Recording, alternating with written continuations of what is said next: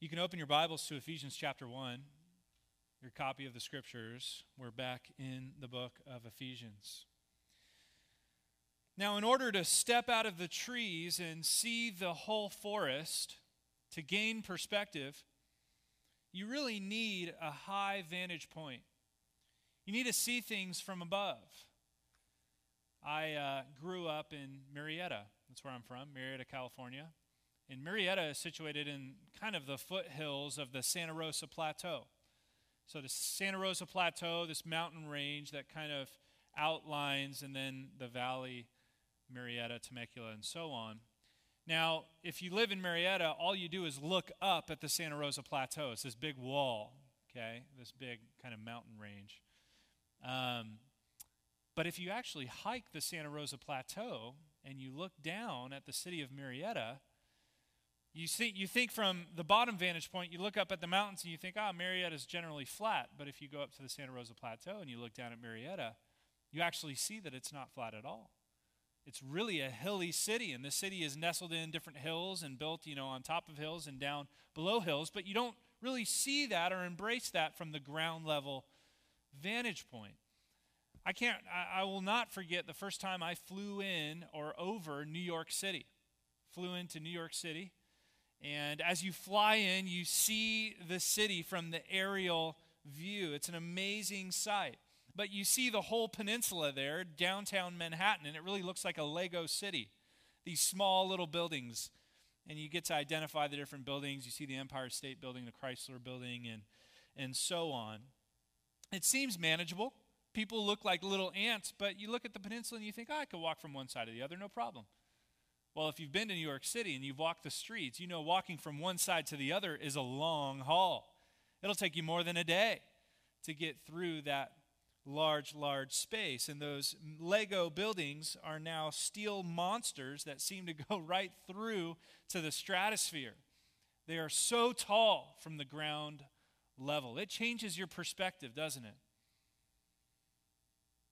The two views of the city are completely different. You have the high vantage point, the aerial view, that offers a fuller picture of reality. This city is small in comparison to the vastness of the earth. It's really a small dot on the world's map, New York City. But the ground level view of that same city seems to offer a different experience. If you only knew the city from the ground level and never saw it on a, as a state or, or uh, as a part of a state or on a world map, it could really distort your view. You could begin to think that New York City is the center of the world. You could begin to think that it is the sum of the world if you've never ventured out beyond it. Perspective matters. Now, if you think about in relationship to our salvation, you have the high vantage point and you have the ground level. Which vantage point or which view do you think me and you have of our salvation? Well, we have the ground level view, don't we? We only know what we have experienced on earth or what God has revealed to us in the scripture. As far as some of you know, you think your salvation story started with you. Or it started with a decision you made. My salvation story started when I gave my life to Jesus. That's where a lot of us start in our testimony, don't we? I made a choice to follow Jesus in 1968 or 1974 or 1989, whenever it was for you, or 2005. And that is the point where my salvation started. And a lot of us, we base our salvation on our own experience, and it starts with our choice. Because, to be fair, that's all we know. It seems that way from the ground level, doesn't it? But if you think that your salvation story, I'm talking about you if you're in Christ, your, if you think that your salvation story starts with your experience, or starts with your choice, I'm afraid you have a very distorted view of reality. Your salvation did not start with a choice that you made it started with a choice that God made. And Ephesians chapter 1 shows us that very clearly. Now, some of you may not like that. Morgan, that doesn't sound right. I really did choose to follow Jesus. I made the decision, and that's where it all started for me. Undoubtedly, listen to me, undoubtedly, you did choose to follow Jesus. It was real surrender, it was genuine faith and repentance. It was not a programmed or robotic response. It was a real choice. Yet, there was a choice made before yours. And we have to embrace that because it's a truth that is taught to us from the scriptures. See, God has the high vantage point, doesn't he? He sees the full story. All of history and time is laid out before him like a scroll. He is outside of it all, he is far above it all, he's in sovereign control of it all, and he gives us the aerial view in Ephesians chapter 1. He shows us heaven's perspective on our salvation. He reveals it to us in Ephesians chapter 1, and if God didn't reveal it to us, we would not know because we're here again at the ground level. But it is amazing, amazing truth here in Ephesians chapter 1. I want to assure you before I start this message that I have no alternative agenda here in preaching this text. This text ju- does talk about election, this text does talk about predestination. You know, some of you might be thinking, listen, you Calvinists, all you guys talk about is election and predestination. Uh, but listen, I, this is where we happen to be in Ephesians, and we can't skip over these words. And we're expositing the scriptures, going verse by verse through this book, and so we have to confront these ideas. We have to see what God says in His scriptures. I want to encourage you this morning, just want to encourage you, as I have as well, to lay aside previous bias, to lay aside even conclusions that were previously made. And I'd like to encourage you to lay your whole life down before the Word of God. To lay your whole life, your mind and your heart before the Scriptures, to surrender to what God says, not what I say, and submit to His Word because His word's important. Amen? Not mine, but God's word. And so my desire is to just be a good waiter. I want to take the food from the kitchen and serve it to the table without messing it up. So let me uh, go to the Lord in prayer once more and ask that He would enable me to do that and for us to receive His word. Let's pray. Dear Heavenly Father, God, we come before you humbly looking at, oh, significant truth in your word. God, these are magnificent thoughts that you've presented to us. And just approaching them, we want to be a humble people. We want to hear what you have to say about our salvation story. God, we all know and we all agree that our salvation story is not centered on us. It's not about us, it's about you and your glory and your work. And, you deserve, and you alone deserve all the praise for what you've done in our lives. So help us, Lord. Help us as we come humbly before your word. Help me. Shut my mouth, Lord, and I pray that you would open yours and that, God, your word would fall on the ears of the audience and those listening online and even those in this room, auditorium today. In Jesus' name, amen. So, Ephesians chapter 1, this whole section here, uh, verses 3 to 14, Today we're just looking at verses 3 through 6.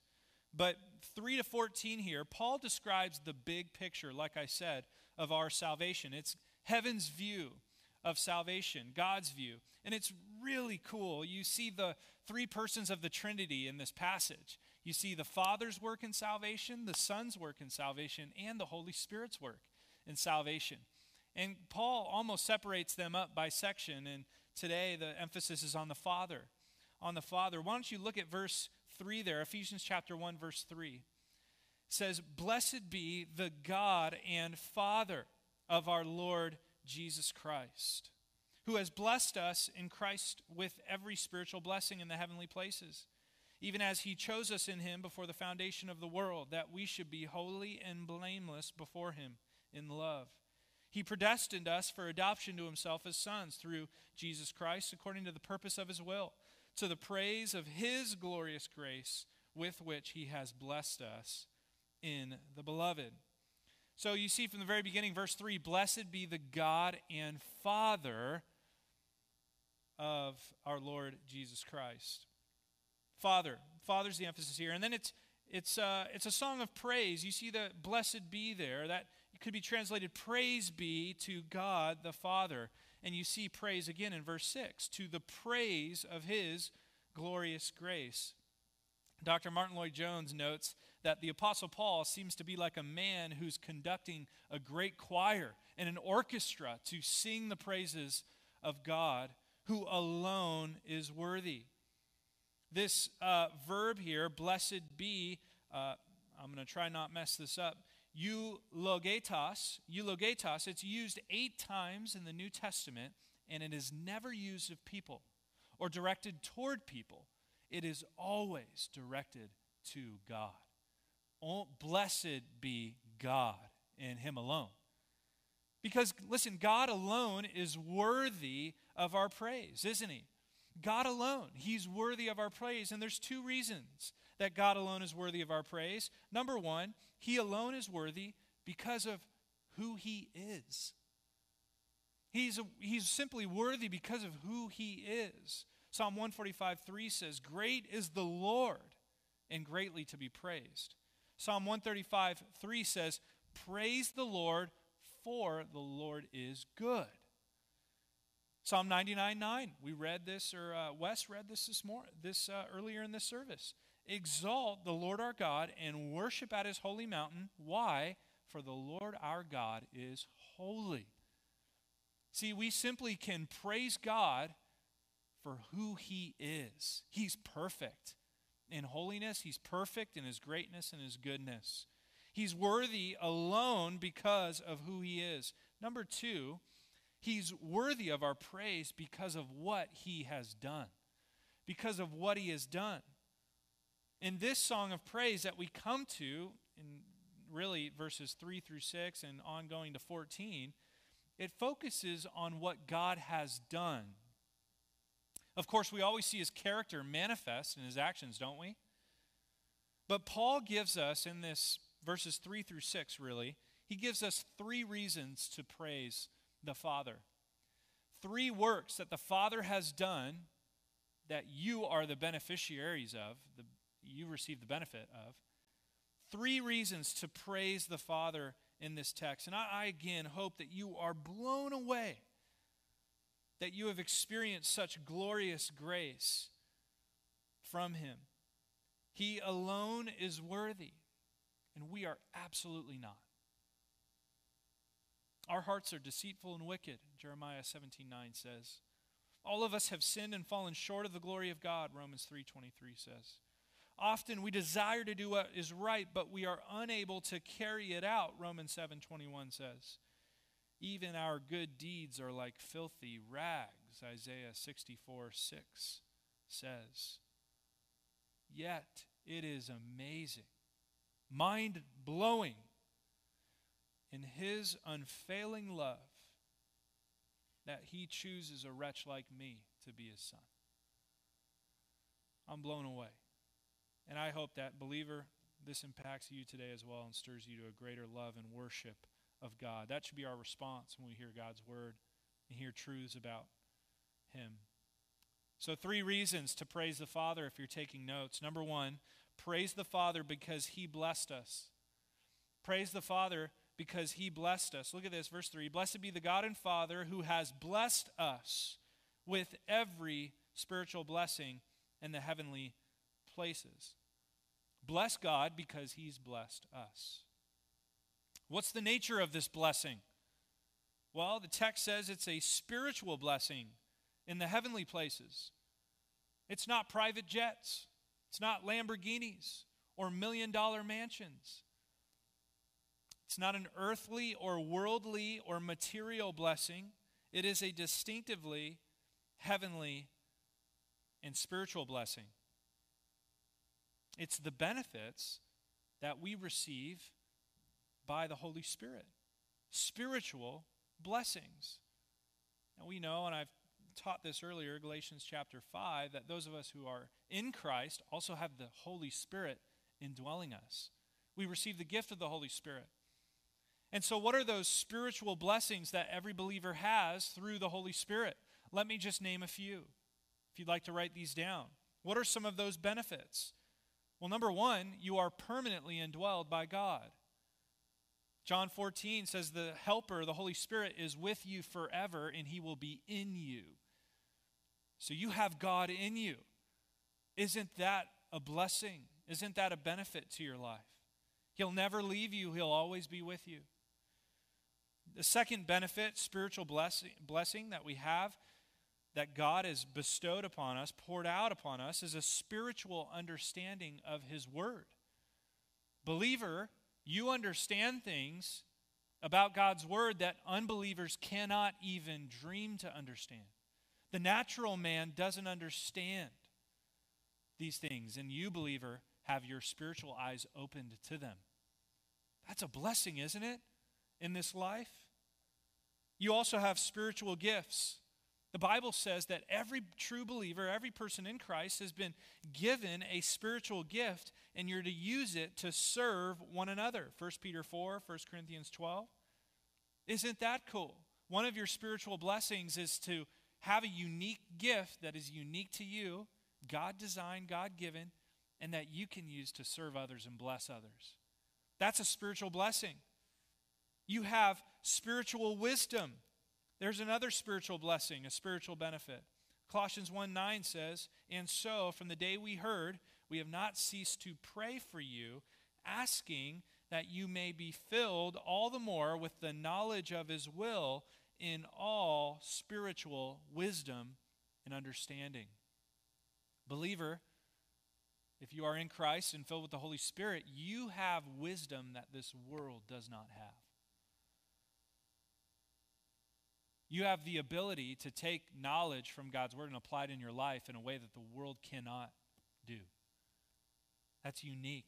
It's a spiritual blessing. And it only comes from the heavenly places. Lastly, I just want to mention that one of the spiritual blessings you have is the, the power and ability to deny fleshly desires. We learned this a, a while back, Galatians 5:16, but I say walk by the spirit and you will not carry out the desire of the flesh. If you have the spirit in you, you have the power and ability to deny the flesh. The world does not have that power and ability. They are given over to the flesh. Jesus says they are slaves to their flesh, slaves to sin. You are not under that kind of bondage as a believer. That's a spiritual blessing, isn't it?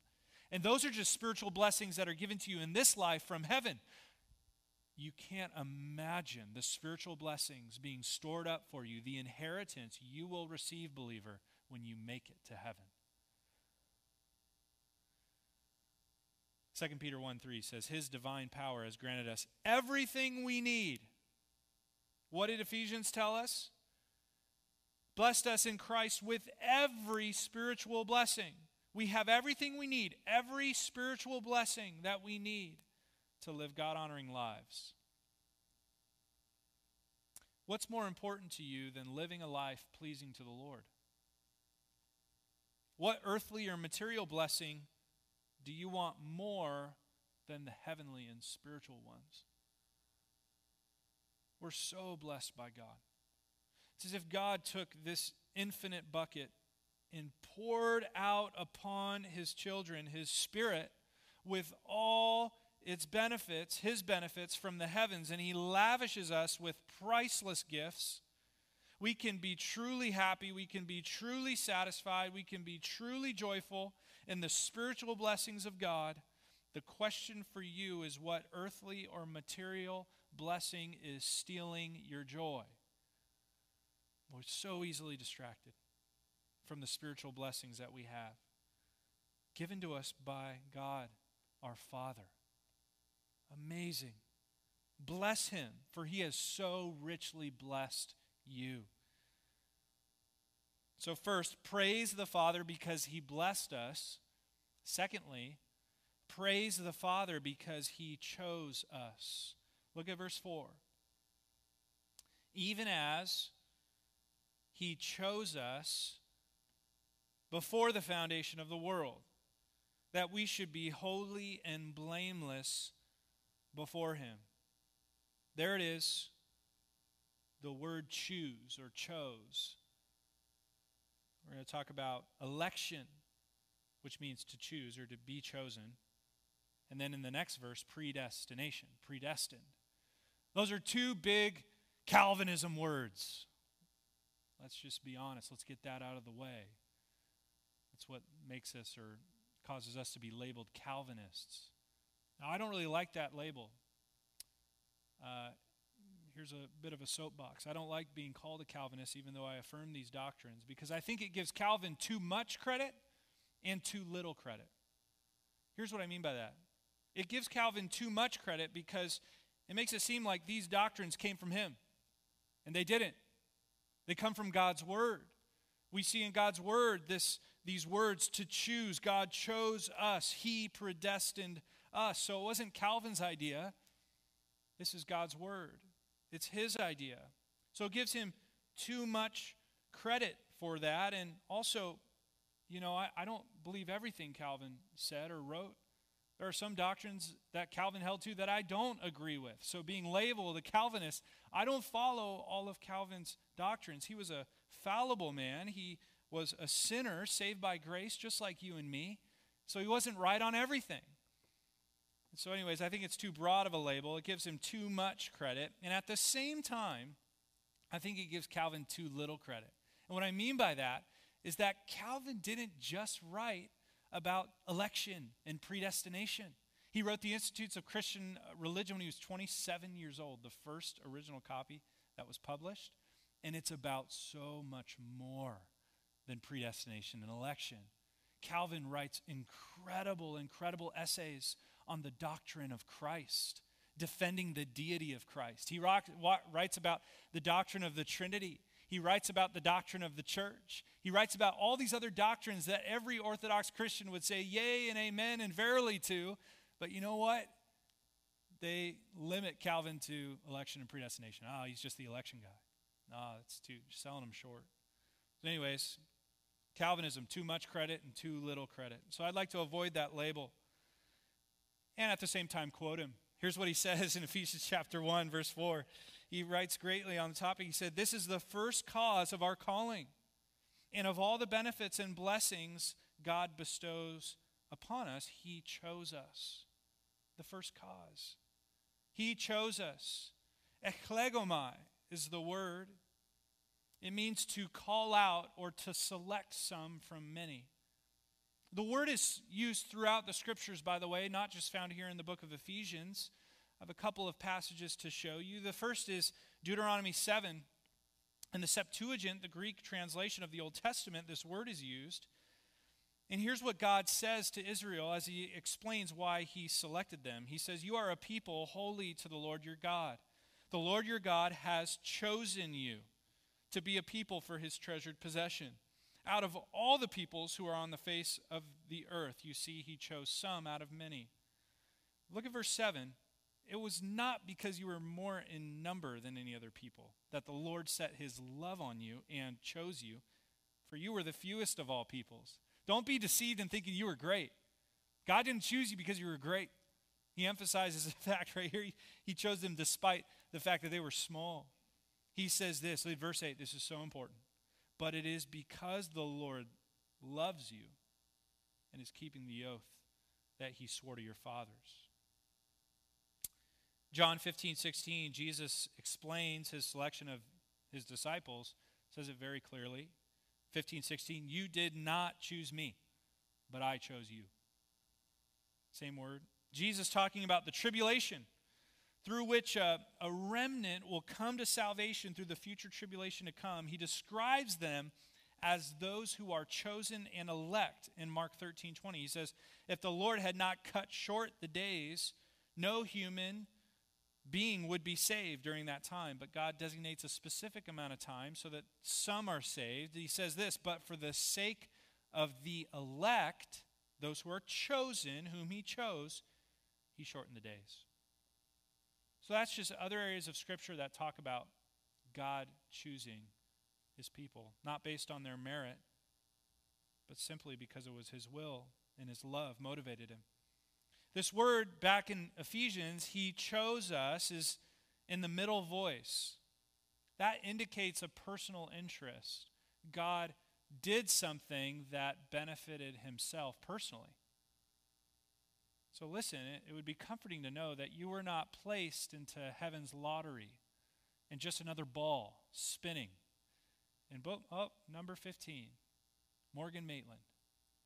That's not how God chose us. He personally chose us. Notice when He chose us. Look back at the text here. Even as He chose us before the foundation of the world. Calvin writes, the very time when the election take, takes place proves it's free. For what could we have deserved, or what merit could we possess before the world was made? Excuse me. Uh, I remember, as some of you might, lining up on the court to be hand selected for the dodgeball team. Do you remember this? Maybe some of you don't.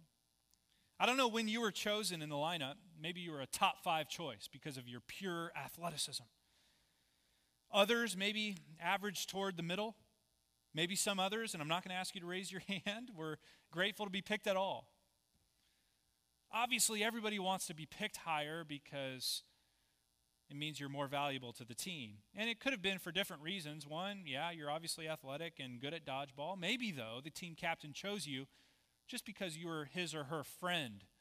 And they would feel bad if you were chosen last, right? So they kind of gave you the relationship trumps athleticism pick. Maybe the team captain thought you were cute and wanted to pick you first to declare their love for you. Variety of thoughts that go through the team captain's head when choosing the team, but you know that his choice is determined based upon some sort of value that you bring to his team thinking about universities that receive thousands and thousands of applications. They've got thousands of applications to choose, you know, maybe a couple hundred students from. And so they read through the applications, and what are they looking for? Well, they're looking for a GPA, a high GPA. They're looking for a high SAT score. Why? Well, to put it bluntly, they would like smart people to attend their university or motivated people or determined people or people that have proven themselves to have a good work ethic. Why? So that they would bring more value to the university. They could say, yeah, these are our graduates who we are proud of. Oh, not so much the dud who barely made it through middle school, right? There's some sort of value that those who are choosing or making the selections are looking for for their team or for their university.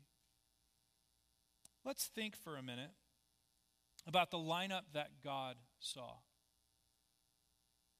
The human race that he chose from.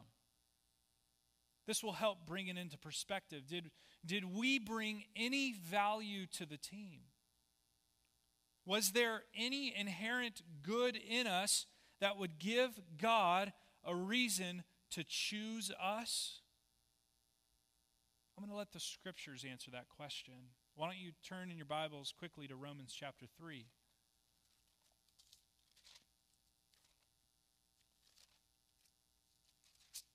Romans chapter 3.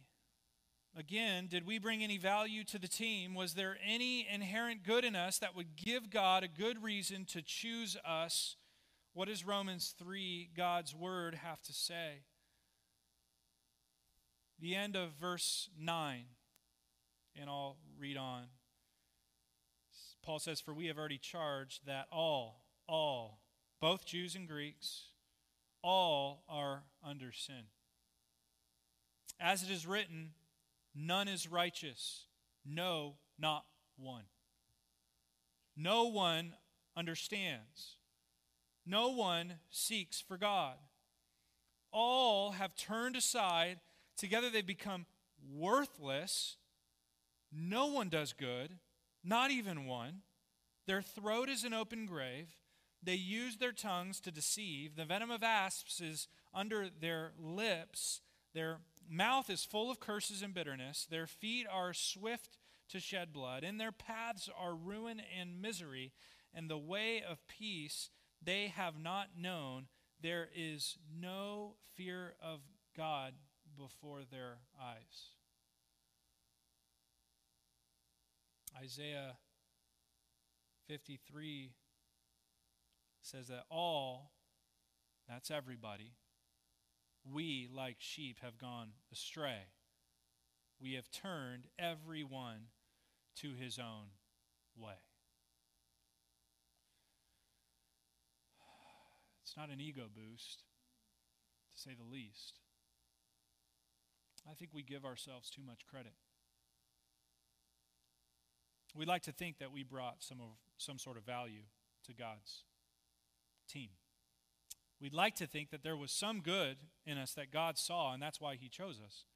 We'd like to at least think that we had the desire, the good desire to be saved, and God foresaw that desire, and so therefore He chose us. But here's the aerial view. Here's the view from heaven. All of humanity throughout all of time is running in a full sprint away from Him. No one is righteous, no, not one. No one seeks for God, Romans 3 11. Everyone throughout all of time has scattered themselves, wanting nothing to do with God. That's what the scriptures tell us, Romans chapter 3. Nothing good, no desire, and by the way, all is comprehensive. That's everybody. That's you and me. All. All have sinned.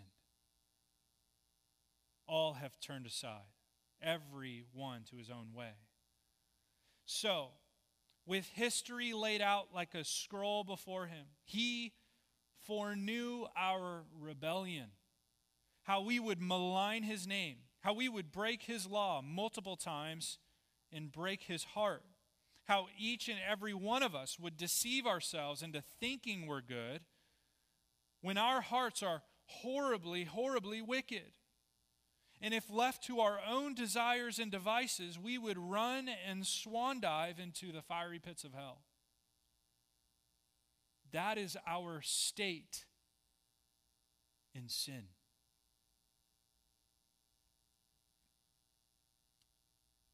Yet, He chose us. There it is. That is the gravity and the amazing, glorious riches of God's grace. That is the amazing, mind blowing reality of God's election, that despite of who we were, He chose us. The question is not, why did God only choose some? The question, of course, is, why did God choose any? Why? That's a good question to ask. Why? Why did he choose before the foundation of the world that we should be holy and blameless before him? For the same reason he chose Israel. Do you remember what he said in Deuteronomy? Love. Love. True and genuine love. Before the world before you were conceived in your mother's womb, before Adam and Eve, before the world. In love, he chose you. Isn't that amazing? God loves you. Oh, how great is his love for you that he would chase you down and save you from your own sinfulness and save you from its destiny. 1 John 4 says, This is love, not that we have loved God, but that He loved us and sent His Son to be the propitiation to take the wrath for our sins. That is love. Amazing love. Love that is difficult for our heads to comprehend difficult for our heads to get around, but He so loved us that He chose us. Notice at the end of verse 4 there that we should be future holy and blameless before Him. God didn't chew us, chew us. God didn't choose us because we were holy and blameless. God chose us that we should be holy and blameless. He set us apart. He sanctifies us. He saves us and prepares us for glory. It's His work. It's His work. So, of course, that should lead you to praise God. Of course, that should lead you to worship God. Worthy is He and Him alone. He chose me, a wretched sinner. Why? Love. Love. Oh, amazing, amazing love. And by the way, that same love, just because you believe in election, doesn't negate your responsibility as a believer to respond to the gospel in faith and repentance and also to share the gospel. Listen, we are not hyper Calvinists, as that label says, where, oh, well, the elect, they'll come to salvation some way or another. It's God's will. He's going to figure it out. No, we know through the scriptures that God uses human means, agents, to carry out the gospel. In the same book, Romans, as I read from Romans chapter 3, Paul says, How beautiful are the feet of those who bring the good news of the gospel. How will they hear? How will they believe if they have not heard? So we do have a divine, and it's amazing. How do you how do you put that paradox together? God is absolutely sovereign. Yes and amen. We are absolutely responsible. Yes and amen. Where does it hit? We'll have to ask him when we get there. One of those divine divine truths, we affirm the realities of both. Yet we trust Him. We trust Him in the midst of that, in the midst of that faith. It's all worked out in His head, it may not be worked out in ours. Praise God because He's blessed us. Praise the Father because He chose us. And then He goes further praise the Father, number three, because He predestined us. There's that big word, predestined, predestination. Some think an ugly word. I think it's beautiful when you consider the reality of what Jesus says here. Or, sorry, Paul. Well, yeah, Jesus too. All scripture is inspired by God. There I corrected myself. Literally, the meaning predestined is to determine beforehand. How is election different from predestination? They seem similar. Well, just to help help us understand this, predestination refers more to God's eternal plan to save. Choosing or election refers more to how God executes his plan to save. So predestination is the plan, election is the execution God chooses. Also, notice again the personal nature of this action. God is not in the sky going eeny, meeny, miny, mo. Eternal life, hell. Eternal life, hell. No. This is a very personal, personal plan. He predestined us for what? For adoption. That's a beautiful word. For adoption to himself as sons. God's plan was to have a family, to have kids. not through some kind of divine biological birth, as maybe the Mormons or other religions would say, you know, Jesus and Satan being the biological children of the Father.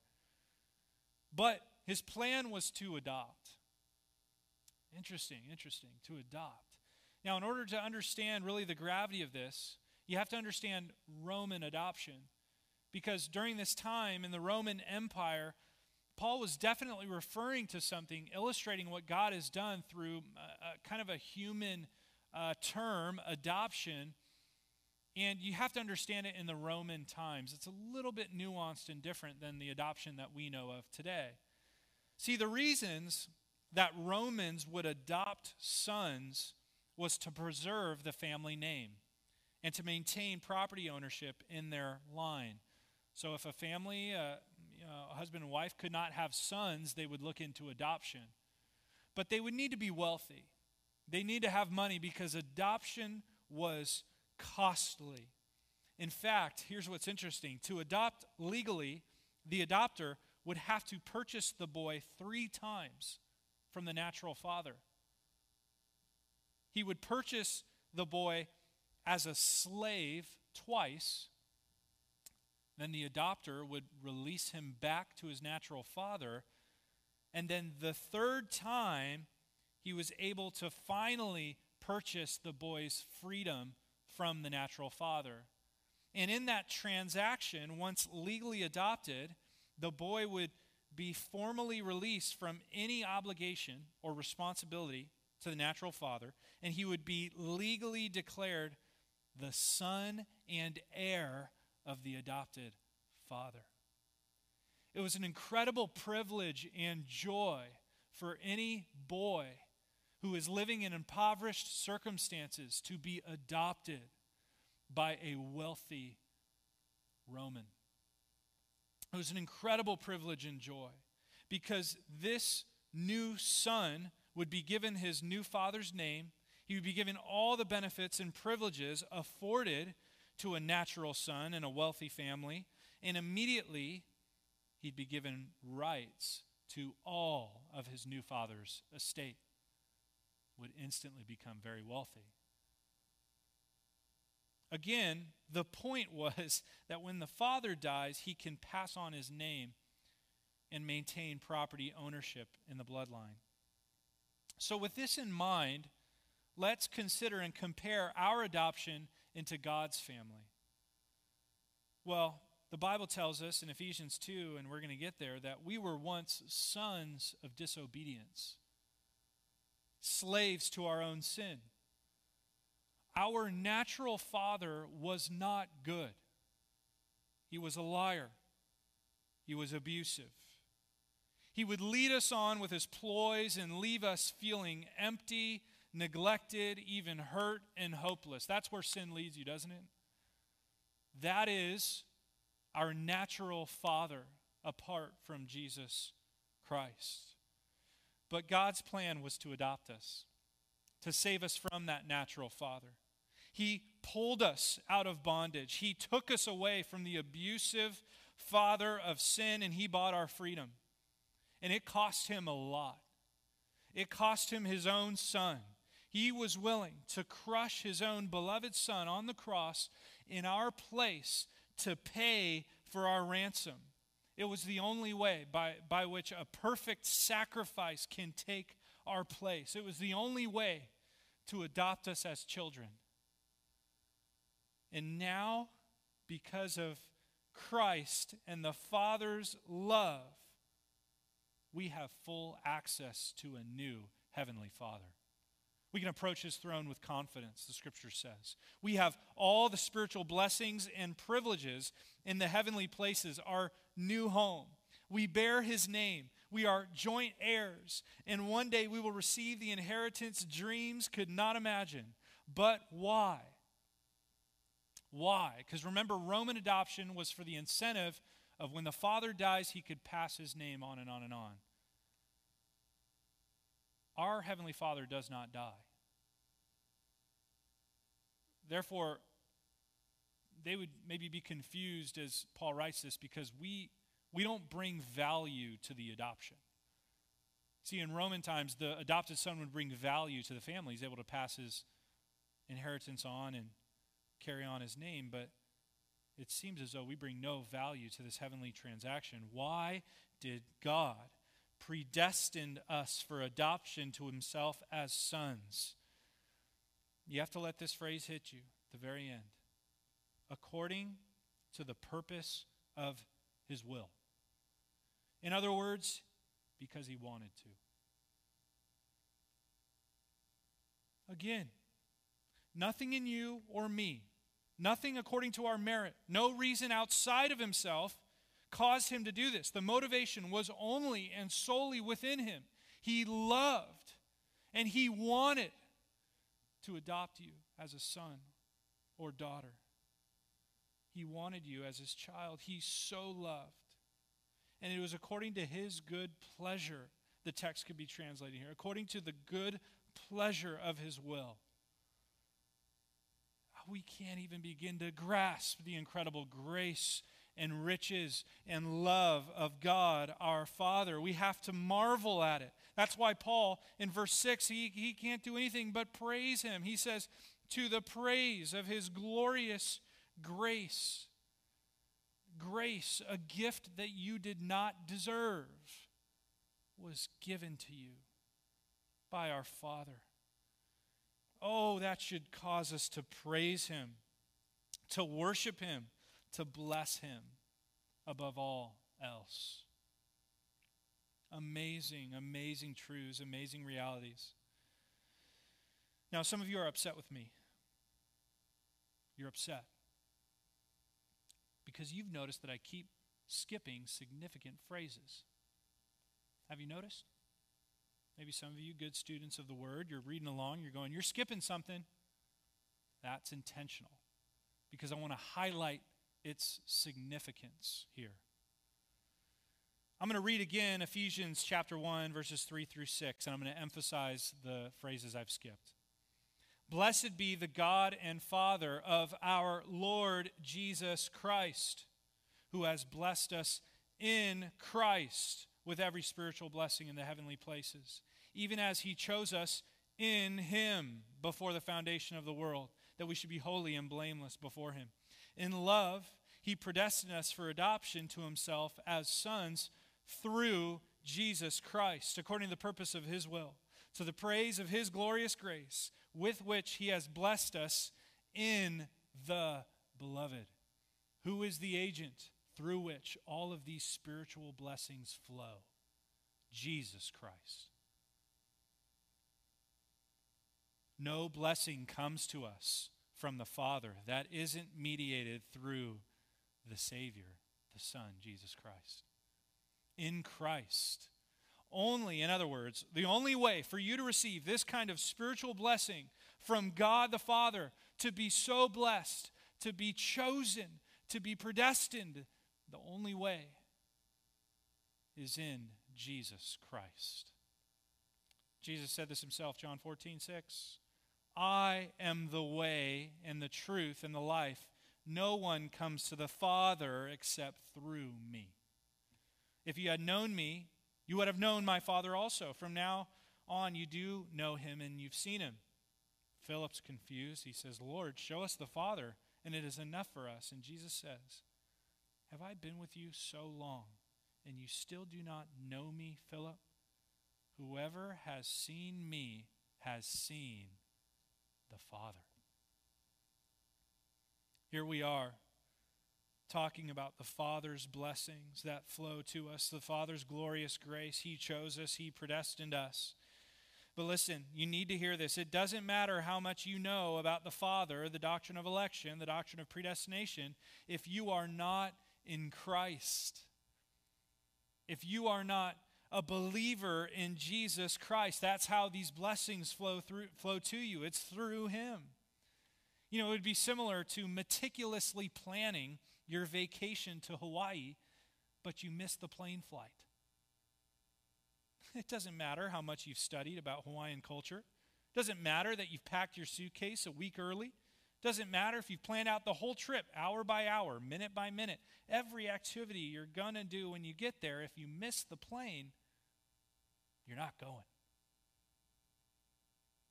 Don't miss Jesus. Don't miss Jesus. If you have not trusted in Christ, if you have not placed your faith in Jesus Christ, repented of your sin, and trusted in Him and Him alone for salvation, and you have not experienced the rich blessings that come to you from the Father, because it all comes in Him. He is the only Savior, He's the only way to heaven. He is the only access we have to the Father's blessing. So while I tell you, and it is true from the scriptures, that God has so richly blessed us, He has chose or He has elected us or chosen us, He predestined us. While I tell you that God is sovereign in salvation, I also tell you, young man, young woman, man, woman, wherever you're out in life, that you are responsible to believe and trust in Jesus Christ as personal Lord and Savior. You must trust Him. You must be in Christ. In Christ. So respond today.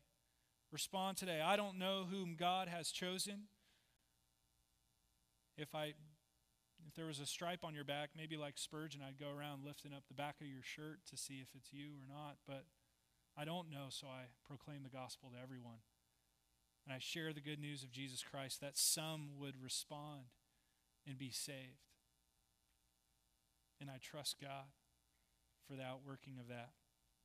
Jesus made a way through his life, death, and resurrection for us to be right with the Father. Believe on him today and be saved. If you want to know what it means to be a Christian or want to respond, then you have to talk to an elder before you leave today. Or talk to the person who invited you. Grab one of us and talk to us. We would love to walk you through that conversation and help you help you come to grips with Jesus Christ, who he is and what he's done for you. And we're going to learn so much more about the Son's incredible work of redemption next week. We looked at the Father and then the Son next week. Let's pray. Heavenly Father, we praise you, we worship you, and just blessed be, blessed be.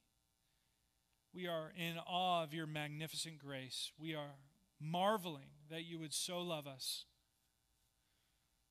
And we want to be greater worships of, worshipers of you today because of those truths and realities. God, maybe we can't reconcile it all in our own heads, Lord, but we want to submit to your word, trust that it is true Believe in what you've said and just remain faithful. As it's our that is our responsibility god. And trust that you will work all sovereign things to your glory. And you will work in us and through us and do an amazing work here in our lives and through the impact of Summit Bible Church in this area in this region. We love you lord. In jesus name amen